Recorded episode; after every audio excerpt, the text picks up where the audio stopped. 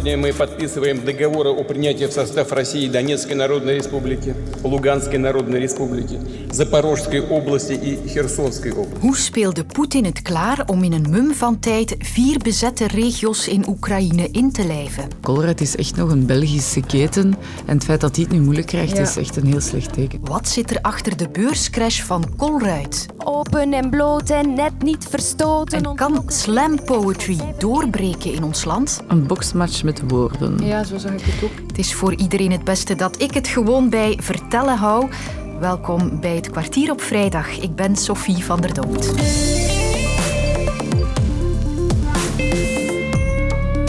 Vanmiddag was het al helemaal beklonken voor de Russische president Poetin.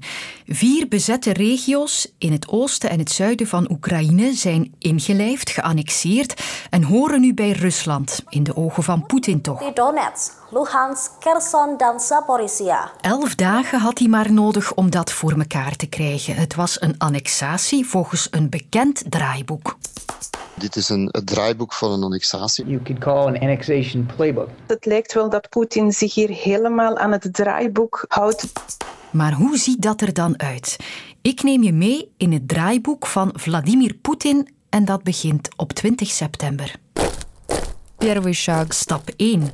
Schrijf volksraadplegingen uit. En de Oekraïnse regio's Donetsk, Luhansk en Cherson houden binnen enkele dagen een referendum over een toetreding tot Rusland.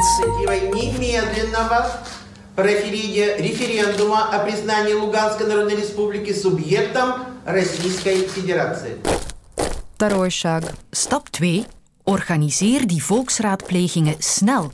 Drie dagen later is het dus al zover. Van ter plaatse vertelt Rudy Franks over de stemming. Ik heb bijvoorbeeld een uh, activiste ontmoet. Zij heeft veel contact met mensen in Melitopol en zij vertelt hallucinante verhalen over hoe die stemming al verlopen is vandaag. Namelijk dat men met stembussen langs de huizen gaat, langs de woonblokken, met gewapende mannen erbij, met politie erbij. Als je niet open doet, ja, dan vullen die... Die personen, die mensen die rondkomen, zelf het in en stoppen dat in de bus. Wie in een bedrijf, ze gaan in bedrijven langs, wie in een bedrijf niet wil stemmen, bijvoorbeeld, ja, die dreigt ontslagen te worden. Of men krijgt het dreigement dat men uit het appartement gezet wordt. Dus ja, van een vrije stemming is überhaupt totaal geen sprake. Stap drie. Kondig een Stalinistische uitslag aan. Op zevenentwintig september eindigen de referenda en een dag later zijn de uitslagen bekend. zevenentachtig tot achtennegentig procent van de inwoners van Donetsk, Lugansk, Zaporizja en Cherson zouden gekozen hebben om deel te worden van de Russische Federatie. Echt Stalinistische scores, zoals het dan heet, ja, die natuurlijk ook helemaal geen verrassing zijn, hè. Ook de opkomst zou trouwens in diezelfde lijn hebben gelegen, ook Stalinistisch hoog zijn geweest. Bijna iedereen zou daar zijn gaan stemmen, wat een beetje grappig is, want de Russen weten zelfs niet hoeveel uh, inwoners er in die regio's die ze bezetten nog wonen, hoeveel mensen er gevlucht zijn. En ze bezetten daarboven nog maar eens een klein deel of een deel van die hele provincies. Mm-hmm. En dus niet de hele provincies, dus dan kan je natuurlijk moeilijk spreken van uh, bijna honderd procent opkomst. Stap vier. Handel de annexatie af met een handtekening en een feest. Daar zijn we dus vanmiddag op dag elf aanbeland. Poetin zet zijn krabbel onder de verdragen over de aansluiting van de vier Oekraïnse regio's. President Russische Federatie, Vladimir Vladimirovich Poetin.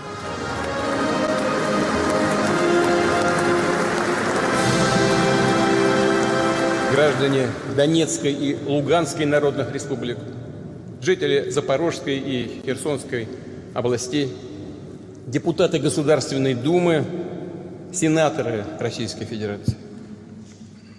Вы знаете, в Донецкой и Луганской народных республиках, Запорожской и Херсонской областях состоялись референдумы.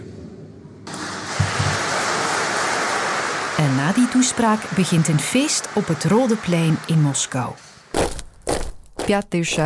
Stap vijf. De praktische uitvoering. Die zal waarschijnlijk zo verlopen.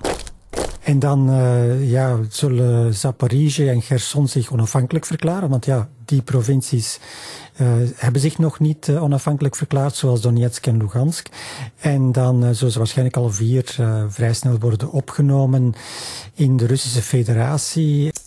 zodra Rusland een gebied onder controle heeft, dat zij daar meteen aan een snel tempo aan de burgers beginnen Russische paspoorten uit te reiken. Op die manier kunnen zij dan ook zeggen, kijk, dit zijn Russische burgers. En dat geeft hen ook weer, uh, zogezegd, meer legitimatie om bepaalde uh, zaken te gaan doen, die burgers te gaan verdedigen, bevrijden enzovoort. Dat is het uh, discours dat wordt gehanteerd. Praktisch gezien hebben we ook gezien dat uh, mensen in die gebieden onder die controle bijvoorbeeld ook geforceerd worden wanneer Uh, ze een, een smartphone hebben om via Russische mobiele netwerken te werken, mm. nieuwe simkaarten te kopen die beginnen met een Russische landcode enzovoort. En dat zijn allemaal tekenen die er dus moeten op wijzen van ja, kijk, dit beschouwen wij nu echt wel als Russisch grondgebied. Voilà, tot zover dat draaiboek van Poetin. Goedenavond, kaartjes, bonnetjes. Ja. Dankjewel. Je hoort dat we nu bij Colruyt aanbeland zijn. Onze Belgische supermarktketen waar de kassa tegenwoordig wat minder lijkt te rinkelen, want het aandeel van Colruyt is hard onderuit gegaan. Het stond gisteren meer dan twintig procent lager op de beurs in Brussel. Wat is er aan de hand bij de supermarkt van de lage prijzen? En wat voorspelt dat misschien voor onze economie? Ik hoor u prima. En hoort u mij? Ik hoor u ook goed, voilà, in orde. Okay. Dat is al een goed begin. Voor dat inzicht kwam ik uit bij Gino van Ossel, professor retail management aan de Vlerick Business School, gespecialiseerd dus in winkelbeleid en ook in winkelgedrag. Is die aandelencrash nu onrustwekkend? Wel, je moet een onderscheid maken tussen de beurskoers en wat ze operationeel doen. Er is uiteraard een link tussen de twee, maar als je kijkt naar de beurskoers, Colruyt was zo'n typisch goede huisvader aandeel. The only way is up. veertig jaar lang bijna is dat marktaandeel gestegen. Uh, zij waren bij de meest rendabele spelers in de wereld van de supermarkten van Europa. Maar de motor is al een paar jaar aan het sputteren. En nu heel concreet, de resultaten voor het vorige jaar zijn bekendgemaakt en de winst is gewoon met een derde teruggevallen. De winst per aandeel zit weer op hetzelfde niveau als tien jaar geleden. En dan zeggen de beleggers, dumpen die aandelen, want de toekomst ziet er niet goed uit. Ik dacht, we doen misschien minder boodschappen of toch minder boodschappen bij Colruyt, maar dat is het niet. Vandaag is het juist door de onzekerheid dat we weer meer naar Colruyt gaan. Maar het slechte nieuws voor Colruyt is, de marges staan onder druk en ze delen daar eigenlijk in de klappen met alle andere supermarktketens en dat zie je dus ook in het buitenland bijvoorbeeld. De marges staan onder druk, zegt u, dan verwijst u naar die laagste prijzengarantie ook van Colruyt? Ja, heel, heel zeker. Hè. Je hebt twee fenomenen die spelen en dat is enerzijds specifiek Colruyt. Als je zegt, ik ben de goedkoopste in de markt. Colruyt, de laagste prijzen voor elk product op elk moment.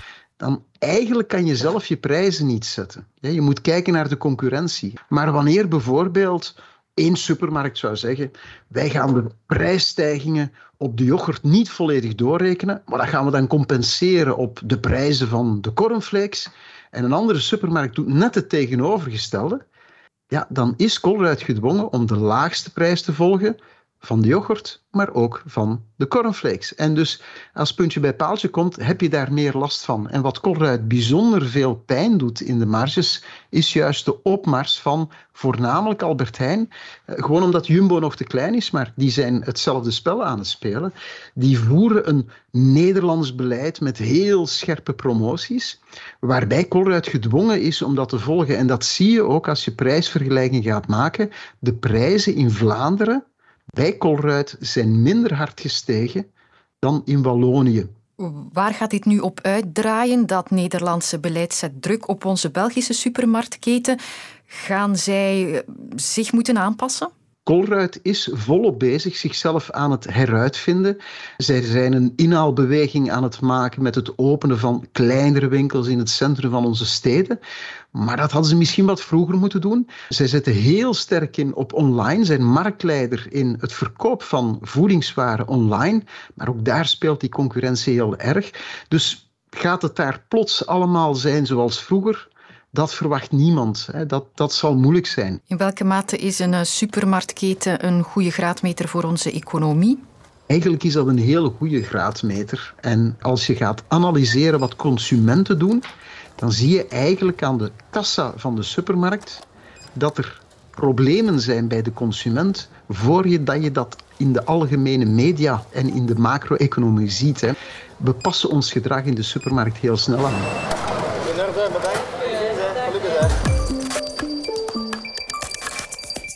Someone shouts safe space and a poet is expected to die on stage. But we have come to this place to forget how to die. Je luistert naar een stukje slam poetry uit de mond van de Zuid-Afrikaan Xabiso Vili. Gisteren wereldkampioen geworden op het W K bij ons in Brussel.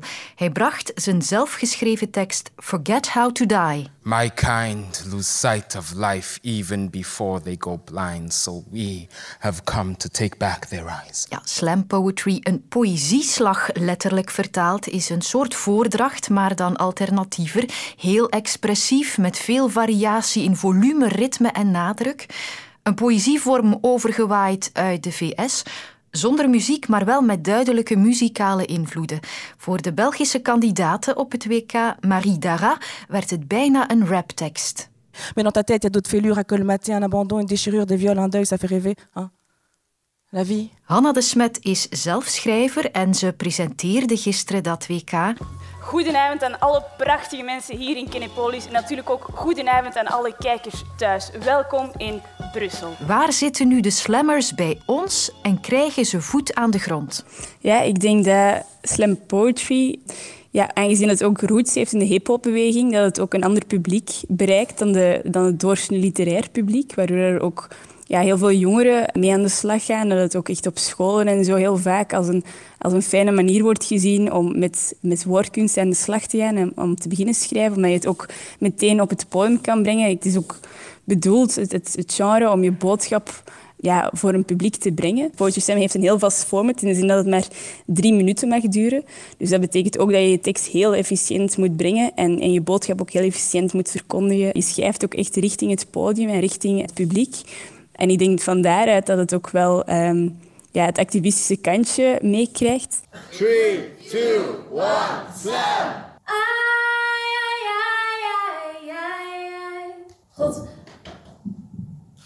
God, ik ben zo onzeker geworden dat ik aan alles zit en alles zit te twijfelen. God, waarom ben ik zwart terwijl ik hier ben geboren? Zie ik er op dit podium uit alsof ik verloren ben gelopen? God, ze zeggen Afrikanen waren er eerst, waarom overheerst de witte man dan? God, bent u ook wit? Ik denk niet dat het meteen uh, heel mainstream wordt. Uh, maar je ziet wel natuurlijk dat het in bepaalde uh, kunstinstellingen ook wel wat weerklank krijgt. K V S bijvoorbeeld heeft al een aantal slammers geprogrammeerd uh, op het podium. Het groeit, het is een, een stroming die groeit, maar tegelijkertijd ook wel trouw blijft aan haar roots, heb ik de indruk. Open en bloot en net niet verstoten, ontlokken vreemde echo's, zijn veredelde despoten van ons eigen stories, ons eigen profile, zo veilig opgesloten and never no worries. En wat daar nu nog wel aan de hand is, is dat er in, in Franstalig België eigenlijk al een veel grotere professionalisering binnen de slam uh, aan de gang is. Dus je hebt heel veel slammers die ook uh, deelnemen in competities uh, in Frankrijk.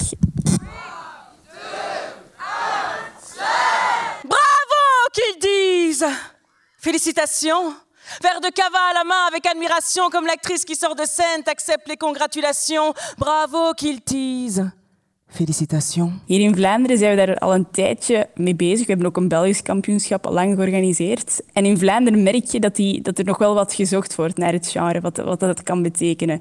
En dat is wel heel opvallend, want we hebben toch ook een aantal heel goede slammers in Vlaanderen die, die uh, heel goed spelen met, met het, het genre slam poetry. Maar ik denk dat het wel te maken heeft met het feit dat het wedstrijdgegeven, ik weet niet, misschien is dat iets typisch Vlaams, maar dat daar toch minder mee omgegaan wordt. We hebben wel slammers, maar onze competities raken maar gedeeltelijk van de grond. Maar er komt zeker verandering in de toekomst. drie, twee, een, slam! Nee, aan dat slammen ga ik mij niet wagen. Maar je hoort me wel volgende week terug. Tot dan! Luister ook naar Clubnet, je wekelijkse shot internetnieuws in podcastvorm. Nu in de app van V R T Max.